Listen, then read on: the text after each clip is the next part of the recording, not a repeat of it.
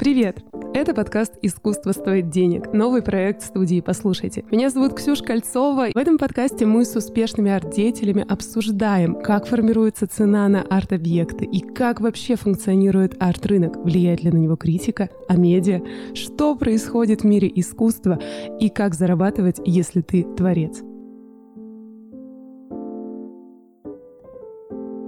Сегодня у нас в гостях куратор, искусствовед, автор курса «Секреты арт-мира», владелец образовательной платформы и галереи «Альвитер Арт», совладелец артократии, онлайн-музея частной коллекции Марина Альвитер. Марина, здравствуйте. Добрый день. Марина, расскажите, пожалуйста, про проекты, которые мы сейчас назвали. Давайте я начну с артократии. Это новый проект, который вырос, э, на самом деле, из инициативы коллекционеров, которые хотят не только собирать свое искусство, но еще иногда его и показывать, как ни странно. Идея заключается в том, чтобы сделать такую платформу. Платформа уже реализована, артократия.ком, можно заходить, смотреть. Платформа предлагает некую коммуникацию между различными участниками арт-сообщества, коллекционерами, кураторами, художниками, арт-любителями, любыми профессионалами. И, по mm-hmm. сути, это такая, такой своего рода Facebook, где только искусство. Такое счастье, счастье для любителей искусства. И идея заключается в том, что, в общем-то, в какой-то момент э, мы с коллекционером Игорем Сухановым и владельцем ДК Громов делали выставку из частных коллекций. И я курировала этот проект и столкнулась с тем, что частные коллекции на самом деле для кураторского взгляда недоступны. Потому что очень просто прийти к художнику, ты знаешь, что делает этот художник, ты можешь посмотреть в интернете, что делает этот художник, и заранее решить, нужно тебе это или нет. Что собирает коллекционер, даже если ты знаешь, что он коллекционер? Предполагать очень сложно. Это такая очень, получается, личная история. И я сходила в гости, наверное, просто я месяц ходила в гости по гостям, смотрела коллекции, и в какой-то момент э, мы поняли, что это просто, ну, супер нерациональная история. По сути, вот этот объем произведения искусства, которые на самом деле бывают очень качественные, очень хорошие, просто топовые у художников, выключен из процесса составления выставок, презентации художника. И поэтому возникла вот эта идея объединить коллекционеров, сделать такую историю про взаимодействие между коллекционерами в первую очередь. Да, это личный кабинет, где человек может просто выкладывать свои работы для себя, их не публиковать, э, просто с ними вот на них смотреть, ну, просто вести свой учет. Дальше он может их публиковать для друзей, либо для всех. И дальше, после того, как он их публикует, они становятся видны, и э, кураторы могут у нас презентовать просто свои выставки, которые они делают офлайн. Они могут составлять онлайн-выставки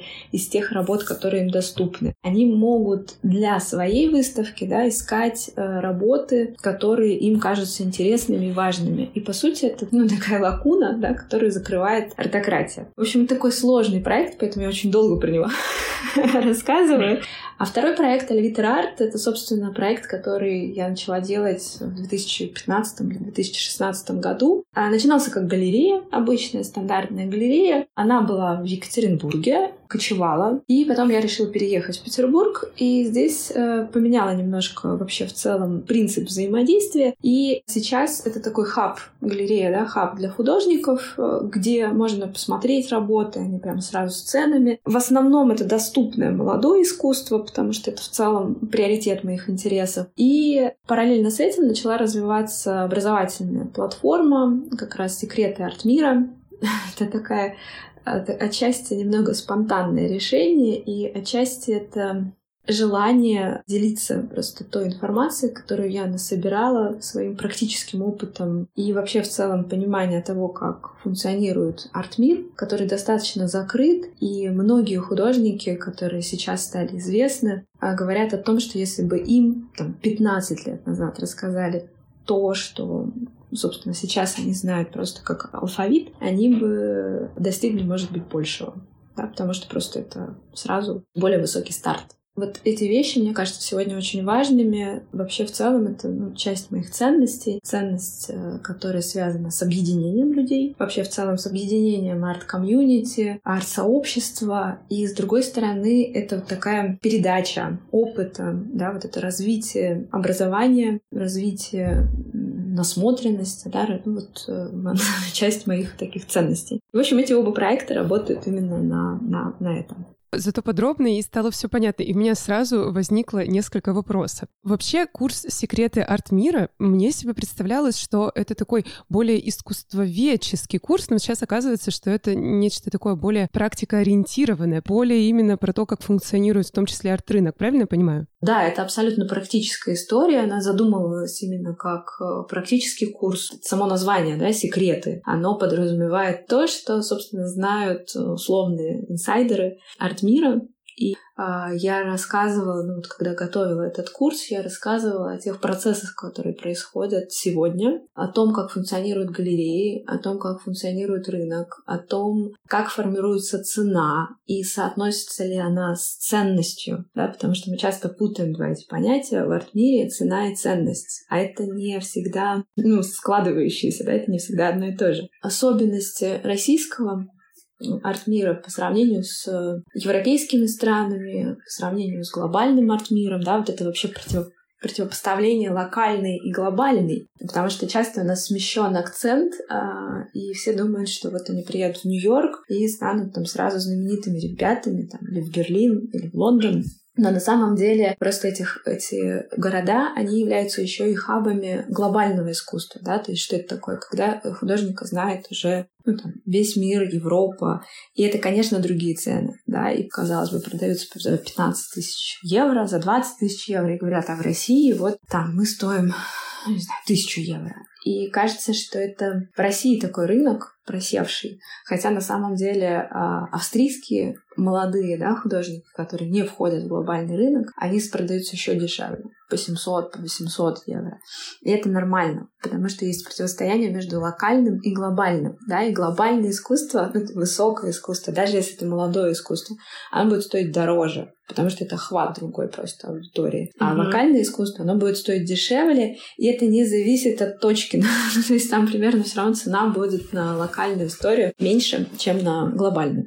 Ну, в целом, да, вот это соотношение цена, да, и количество аудитории. И это не всегда соотносится с ценностью, да, то есть э, часто художник думает о том, что ему нужно сделать что-то гениальное, и тогда он будет стоить дороже. Но есть еще и процессы рыночные, и никто не отменяет э, сегодня, да, просто вот в большом количестве информации необходимость э, работы с арт-агентом, да, или с галереей, необходимость понимания пиара, да, там, скажем, пиар, какое слово, mm-hmm. да, там хотя бы ведение соцсетей, да, вообще презентации себя. Потому что, а, ну, нельзя уйти в лес сегодня, а, делать там что-то и ждать, пока тебя откроют. Секреты арт-мира, они для арт-менеджеров, для коллекционеров, для кураторов. И на самом деле у меня действительно очень разноплановый в этом в этой истории опыт, потому что я в, в той или иной степени являюсь, являюсь всем кроме художника. Вот. Мне кажется, хороший галерист — это плохой художник.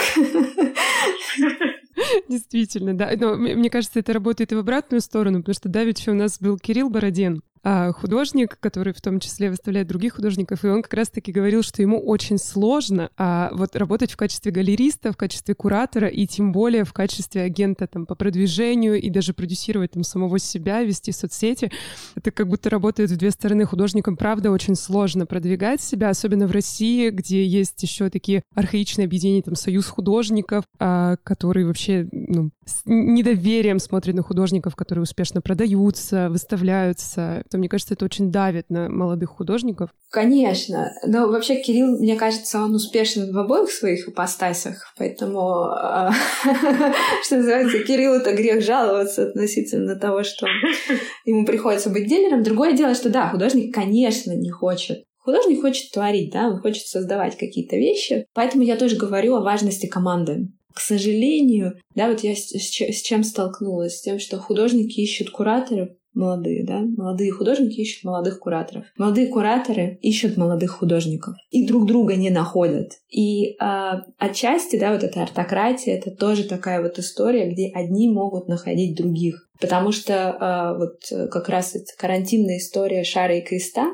когда художники сами себя выставляли там за 5000 рублей на Фейсбуке, и после этого mm-hmm. галеристы взяли часть художников к себе в пакет, там начали проходить какие-то выставки и, собственно, открыли этих художников для себя, говорит о том, что у нас очень сильно разрушены горизонтальные связи. Да, то есть, э, к, сож- к сожалению, к величайшему, это особенность именно России, потому что в Европе да, самообразование под, под собой подразумевает, что различные факультеты, да, вот там Central St. Martins, угу.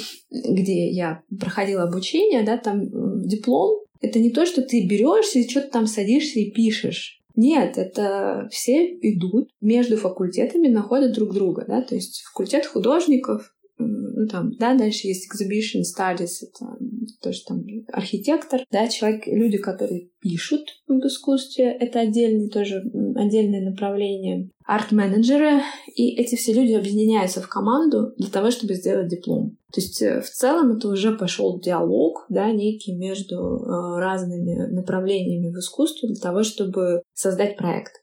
Что у нас не хватает вот этой коммуникации между, между институциями, между арт-менеджерами, между художниками, между коллекционерами, галеристами, кураторами. А, все это есть, и хочется, чтобы это все как бы соединялось, чтобы у нас пошел диалог и процесс, потому что процесс формируется тогда, когда люди начинают объединяться. И художественный процесс, и рынок, э, и цены да, на этом рынке будут выстраиваться тогда, когда у нас будет вот этот процесс. Потому что искусство сегодня очень занимает очень маленький сектор и по интересу, и по части культуры, особенно современное искусство. И если мы еще будем внутри себя устраивать, кто там прав, кто там не прав, то мы, в общем, вообще ни к чему не придем. Мы хотели как-то весело, а получилось как-то не очень. Предлагаю добавить анекдотичность. А у меня такой вопрос. Вот вы просто говорите много про то, что нужно объединяться, и я, а я сейчас вот сижу и думаю, а у нас вообще насколько учат чему-то, кроме прикладных искусств? Но мне кажется, таких факультетов не так много, и таких специалистов не очень много. Или я ошибаюсь? Наверное, всех хуже у нас критикой, вообще в целом вот как раз э, с письмом.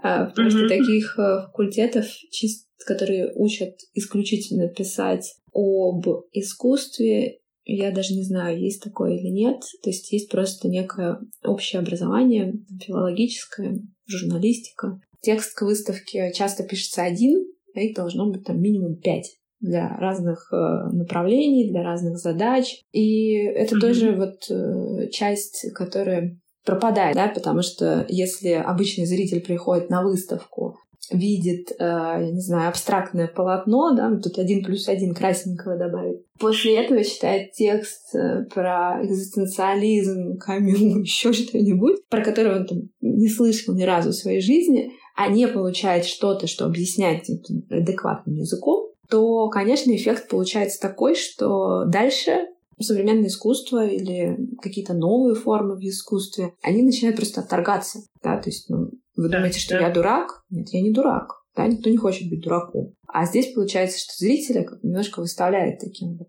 что, что Камю не читал?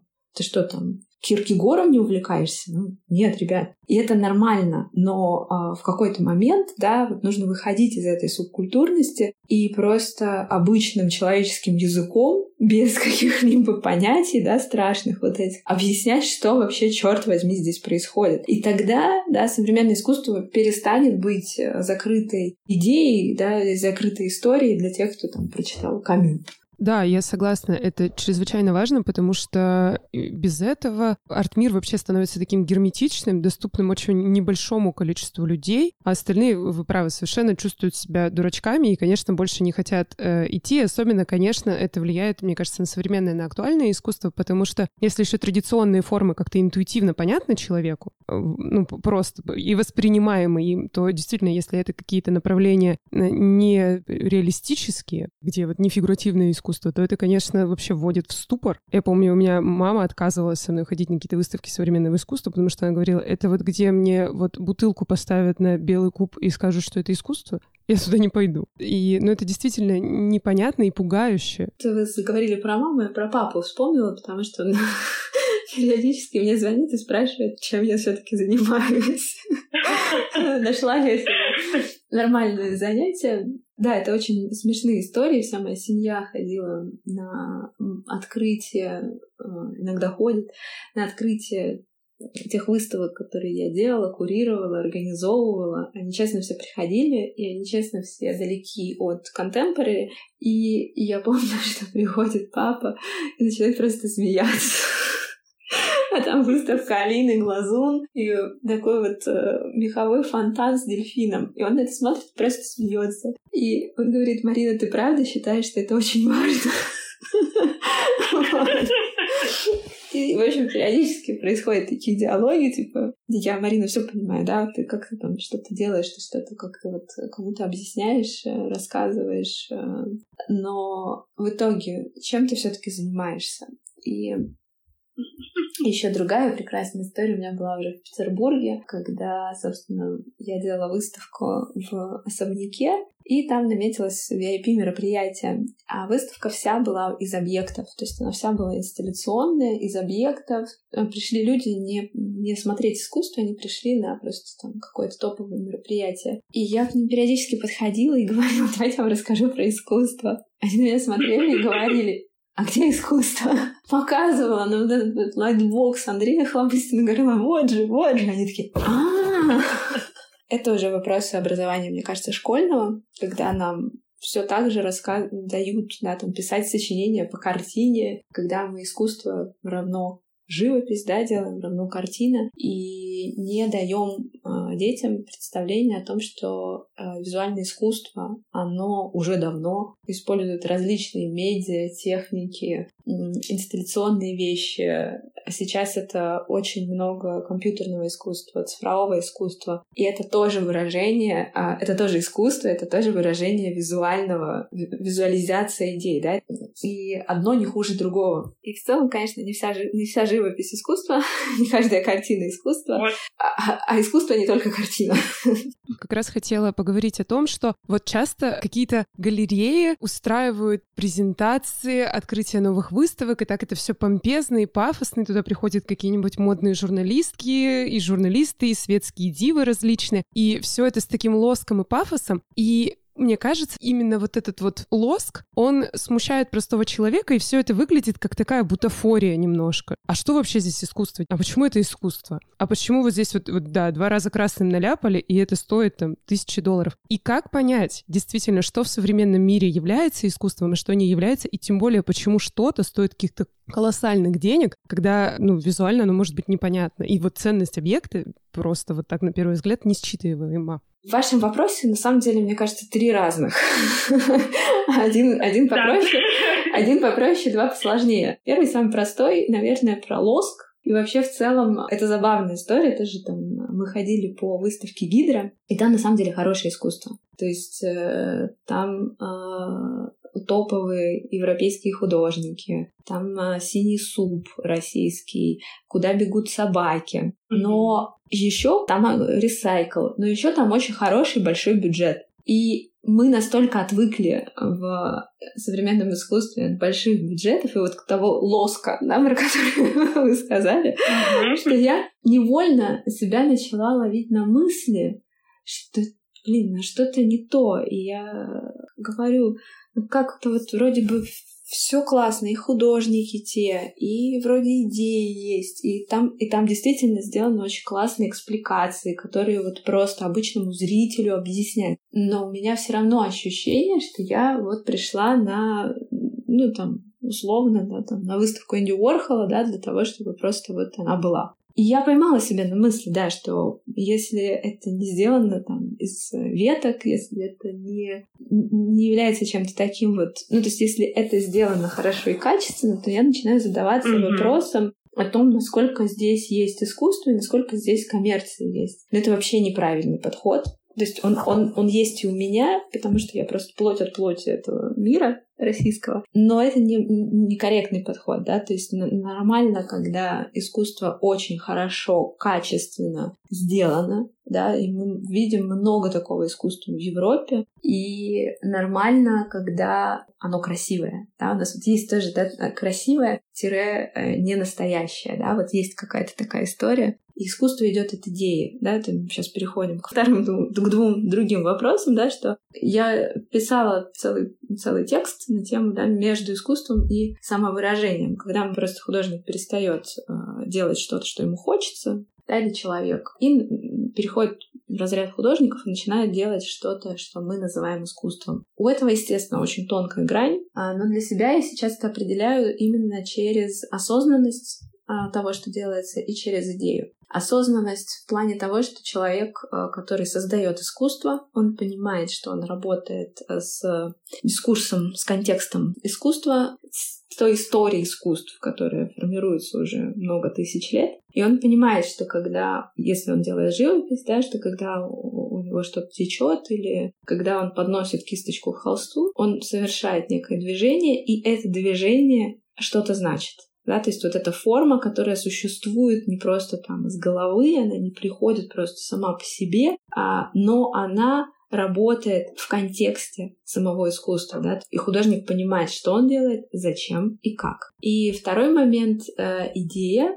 Идея, э, ну, это очень абстрактный термин, наверное, а, но для меня это вообще в целом понимание художником, что он хочет передать своему зрителю. Понятно, что зритель может это считывать, может не считывать, может считывать по-другому в зависимости от э, своей насмотренности, переживаний. Но у художника должно быть некое представление да, об этом идеальном зрителе, который его полностью понял. Есть третий вопрос в вашем вопросе. Это, собственно, непосредственно, что а, является искусством, не является. Да? Вот это вот, почему эти две точки являются искусством. А, там как, какой-нибудь пейзаж нарисованный, да, придет критик и скажет, ну, ну, это не искусство. Сегодня это на самом деле очень спорный вопрос, потому что искусство сегодня оно дает максимальную свободу для художника. Он может делать пейзажи, он может делать абстракцию, и это все вносится в искусство, это все становится частью того арт-процесса, в котором мы находимся. И подходить к искусству сегодня только с точки зрения визуального просто недостаточно. Сегодня а, морально-этические вещи входят в дискурс искусства тоже. Когда личность художника, то, что делает художник, влияет на восприятие его искусства. И личность художника сегодня неотделима от тех работ, которые он создает. Его действия, его поведение является частью его произведения искусства. То есть это такая как бы максимальная осознанность художника. Что он, как он, что он выбирает, какие, каких политических взглядов он придерживается. Сегодня искусство максимально политическое. Ну, в России с этим борются как могут, но во всем мире искусство является политическим актом в любом случае. Да, поняла вас. И пока мы окончательно не ушли в политические разговоры, хочу вернуться к теме, которая меня сильно давно волнует. Это, конечно, про денежки хочу поговорить. Вот мы много говорили сегодня уже про критику и про то, что вокруг э, искусства, непосредственно вокруг именно художественного высказывания тоже происходит очень много всего, что влияет на, на арт-мир так или иначе. Что влияет на ценообразование? любого арт-объекта, то есть не только картины, вообще в целом, как, какие факторы обеспечивают его дороговизну или дешевизну?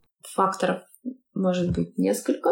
Первый, наверное, самый важный фактор — это приятие а, художника, приятие арт-сообществом художника. То есть насколько профессионалы в арт-мире принимают то искусство, которое делает художник. И вот как раз э, фильм «Один плюс один» очень хорошо это показывает. Это прям можно привести как пример. Когда известный коллекционер приводит домой другого известного коллекционера и показывает ему работу никому неизвестного художника. Он говорит, это стоит 15 тысяч евро, и бери сейчас, потому что я уже договорился там, с какой-то галереей, это станет 30. Для обычного зрителя это выглядит так, как будто бы ну, он немножко дурит, да, вот этого человека. А правда заключается в том, что нет, потому что это не работа стоит 15 тысяч евро. Это слово этого коллекционера, уже зарекомендовавшего себя в арт-мире, уже ставшего профессионалом в арт-мире и являющимся на самом деле, а, ну, то есть держателем власти, да, в определенном арт-мире на определенном уровне, стоит 15 тысяч евро. И так определяется цена на искусство. Потому что когда художник продает себя сам, он стоит 30 тысяч рублей в, России, да, когда его начинает продавать галерист, он начинает стоить 3000 евро. Это не не обман. Это не художник дешево себя продавал или галерист стал дорого себя продавать. Это некое приятие на определенном уровне его арт-сообществом. Потому что если галерист, а, который может продавать его за 3000 евро, его принимает, это значит, что у него достаточно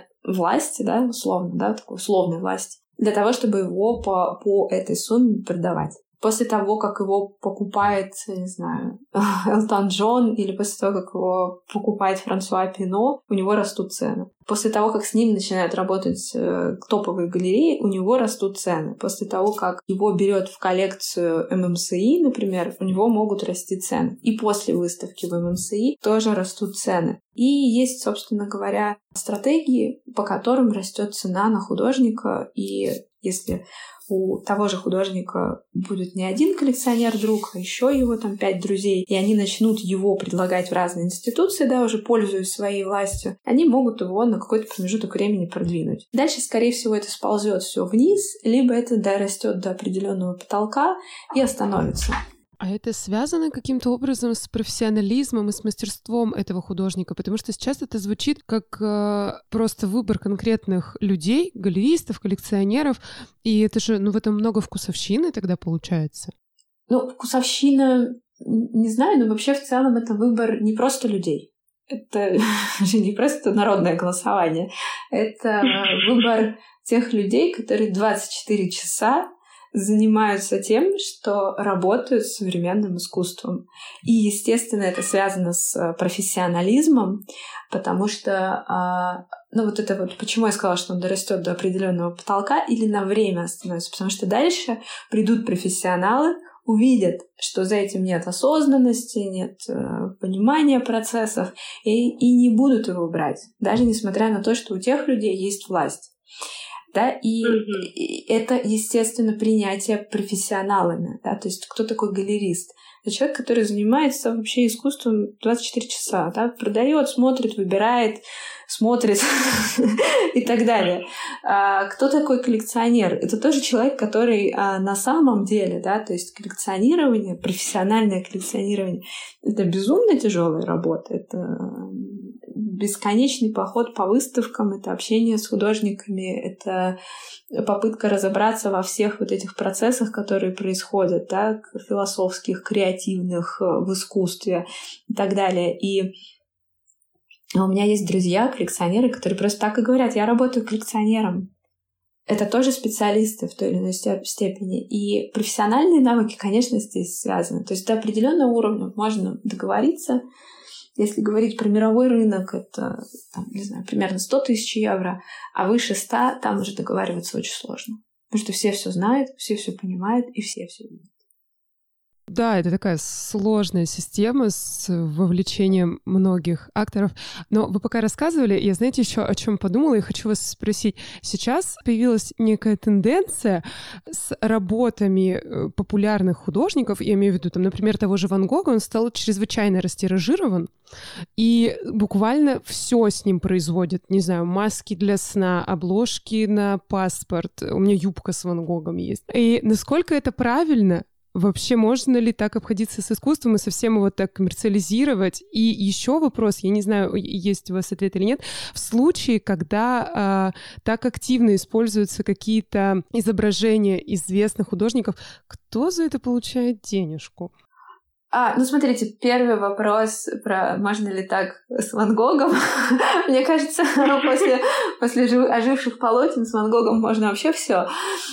А, Э, таких художников, которым, там, не знаю, повезло или не повезло, достаточно немного. И их вот так вот э, тиражируют. Это такая, знаете, для меня это такой, ну, такой любопытный феномен, да, э, такого вот э, ухода, да, вот изображения в массовую культуру, да, то есть такой картина блокбастер. А, mm-hmm. Это никак не связано, мне кажется, с картинами. А, это ну, просто вот им как-то так вот условно повезло в кавычках.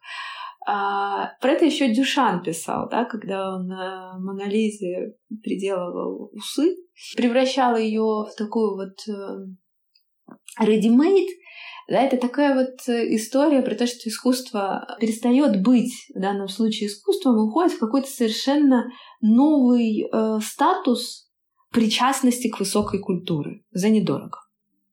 Я не знаю, э, наверное, с этим процессом ничего сделать нельзя. Я не знаю, нормально это, ненормально, наверное, да. И если говорить про деньги, э, то если мы говорим про Монолизу, то от этого роялти получает э, Лувр, который владеет Монолизой.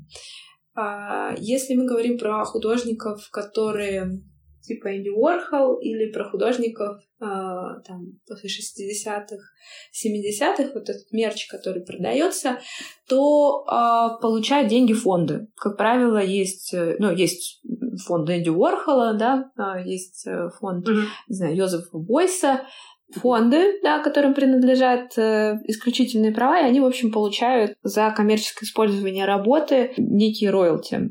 Эти фонды могут быть организованы семьей, эти фонды могут быть организованы с семьей участием коллекционеров, они могут быть государственными фондами, но так или иначе вот э, фонды, если художник уже почил, если, не, если нет, то, э, соответственно, художник должен получать за это роялти, ну, либо владелец исключительных прав. Но при этом просто продажа работы не является э, причиной для передачи исключительных прав, особенно коммерческого характера. Поэтому даже если человек купил работу, да, например, современного даже художника, и после этого он mm-hmm. решил напечатать э, ее на футболках он, и продавать эти футболки, он вообще-то не имеет на это права. Но вы на самом деле mm-hmm. задели интересную тему про Ван Гога, вообще в целом про Мону Лизу. И это, мне кажется, особенность нашей эпохи, э, вот эта любовь к старому искусству, да, любовь к искусству там, начала 20 века, конца 19 века, это как раз, мне кажется, связано с таким вот э, современным состоянием в метамодернизме, э, когда мы, с одной стороны, любим сказку прошлого, и нам нравятся языки прошлого, э, потому что мы любим эту сказку, и э, Второе, и при этом, да, мы можем смотреть с надеждой в будущее, да, мы при этом не можем разобраться с нашим настоящим, да, о нем говорить как-то не очень приятно. Но так или иначе, да, искусство прошлого, и можно восхищаться, да, и можно, и в нем можно разбираться. Оно может нам объяснять искусство настоящего, да, современное искусство. Но для того, чтобы разбираться в настоящем, в тех процессах, которые происходят с нами здесь и сейчас и сегодня, нужно обращаться к современному искусству, к современным языкам и учиться их э, понимать и воспринимать. Если мы хотим разбираться в настоящем. Ну, если нет, то, то нет. То будем покупать обложки на паспорт с Ван Гогом и чувствовать себя прекрасно. Меня вот смущает, э, я была вот сейчас в Перми и, опять же, в Екатеринбурге, есть какое-то количество ресторанов, которые зачем-то вешают принты. А, я, я даже не понимаю, это современные художники или художники прошлых лет, а, ну, так, таких вот модернистских направлений, и считать, что это круто. И так жалко все время на это смотреть, потому что этот принт, там, ну, я не знаю, еще где-то они картинку это находят, платная она, бесплатная, ну, там, условно, все равно тысяч, там, шесть, десять выходит. И при этом, да, можно купить произведение оригинального, современного, молодого художника, не принт, а именно оригинальное произведение искусства. И это будет стоить, ну, там плюс-минус тех же денег. То есть, но при этом это просто принт, который вообще, ну, то есть, вот для меня вот это, наверное, самое такое грустное, когда в публичных местах владельцы этих публичных мест почему-то не показывают искусство настоящего, да, вместо этого предпочитая вот какие-то принты, притом не официальные какие-то там, не знаю, музейные принты, а именно вот что такое само, самосделанное. Это печаль. Мне кажется, они просто не задумались о том, что была возможность действительно повесить настоящее произведение искусства, а, приобрести его совершенно легально, а не скачивая где-то что-то, неизвестно кому принадлежат права, как-то это все печатая и вывешивая на всеобщее обозрение. То есть, мне кажется, это же такая, ну, с их точки зрения, просто декоративная функция, э, и ну, просто, мне кажется, никто об этом не подумал. Плохо. Это плохо. Это такая вот какая-то неприятная бытовая лень. Но ну, я не буду себя исключать, да, это свойственно нам всем в той или иной степени. А это плохо, потому что э, вот эта бытовая лень, она потихоньку точит, да, то есть ну, что значит декоративная функция? Декоративная функция — это одна из важнейших функций на самом деле. Это то, на что мы смотрим там, каждый день она не менее важна для ресторана, чем не менее важна, чем э, состав блюд. При этом о составе блюд мы думаем, потому что мы ресторан, а визуально мы не думаем, потому что мы не галерея. Вот эти вещи, они очень важны, и очень хочется актуализировать э, вот эту осознанность да, в том, что мы отчасти, да, наша, наша жизнь, наше мышление очень сильно зависит от тех визуальных вещей, которые нас окружают. Есть э, так называемая сетевая акторная теория, ученые, ну, да, эмпирический опыт, ставили эксперименты и смотрели на то, как люди жили, в каких они жили условиях визуальных, которые влияли на их мышление. Потому что все, что является вокруг нас, да, почему она сетевая акторная, да, потому что неживые предметы, которые вокруг нас, они тоже являются частью той жизни, которой мы находимся, и они могут принимать активное участие, да, как актор, да, то есть тот, кто производит действие. Mm-hmm. При этом мы можем этого не осознавать.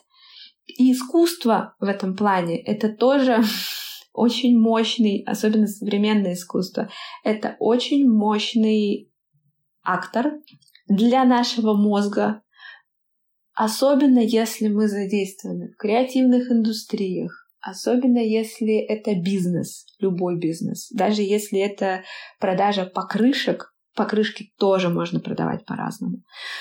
И сегодня человек, он... Э, самое страшное, что он может для себя сделать, это зарыться в рутину. Когда он изо дня в день делает одни и те же действия. Это очень важно, потому что считает программа а, обсчитывают да, какие-то вещи, сложные программы. И все, что mm-hmm. является алгоритмами, сегодня уже может быть механизировано. И это часть нашей, нашей грамотности, это новая грамотность. И современное искусство, оно зачем нужно? Оно нужно именно для того, чтобы разбираться в тех процессах, которые сегодня происходят. Оно очень нужно для бизнеса. Поэтому вот я очень расстраиваюсь, когда так мы уходим в вот эти вот принты, когда вот, э, вот эта декоративная функция нами выносится за рамки необходимого, а оно ведь необходимое. Я с вами согласна. И вообще весь ваш последний пламенный спич такой, мне кажется, у нас очень красиво подводит к последнему вопросу, который я всегда задаю нашим гостям. Потому что вы сейчас так живо и так действительно с искренним переживанием рассказывали о том, как важно искусство, и что оно действительно проникает во все сферы нашей жизни и, и в мозг нам непосредственно. И у меня такой вопрос. Если бы вы не занимались искусством и вот тем, что вы делаете. Здесь я должна назвать профессию, но я не могу упаковать в одну профессию все, что вы делаете. Если бы вы занимались не этим, то чем? Mm-hmm. Хороший вопрос. Зависит, наверное, от того, сколько бы у меня было денег. Скорее всего, я бы писала книги. И, наверное, я бы много путешествовала. Боюсь, что книги я бы писала все равно, не в зависимости от денег. А так, э, не знаю, в какой-то момент меня очень сильно привлекала гастрономия. Вообще, это такой, такой жуткий гедонист, да? Смотрите, вкусно бы ела, путешествовала, думала и писала. Мне кажется, это, ну, можно стать критиком просто. Критиком ресторанным, это связано с гастрономией, как литературным. Я бы вот чем-нибудь таким могла бы быть ресторатором, наверное в целом мне очень органично то, чем я занимаюсь. Здесь уже вот, наверное, я работала бы с идеями, и я думаю, что я бы осталась вот внутри каких-то вещей. Возможно, это было бы не визуальное приложение, но это была бы работа с идеями. Спасибо вам большое за разговор. Было очень интересно. Я прям очень много нового для себя узнала. Я благодарю вас за это. И настало время прощаться. Хорошего вам дня. Спасибо большое. Спасибо. Это был подкаст «Искусство стоит денег» записанный на студии подкастов «Послушайте». Если вам понравился эпизод, пожалуйста, поставьте нам оценку на той платформе, где вы нас слушаете. А также мы будем очень рады читать ваши комментарии. Меня зовут Кольцова Ксюша. Услышимся. Пока.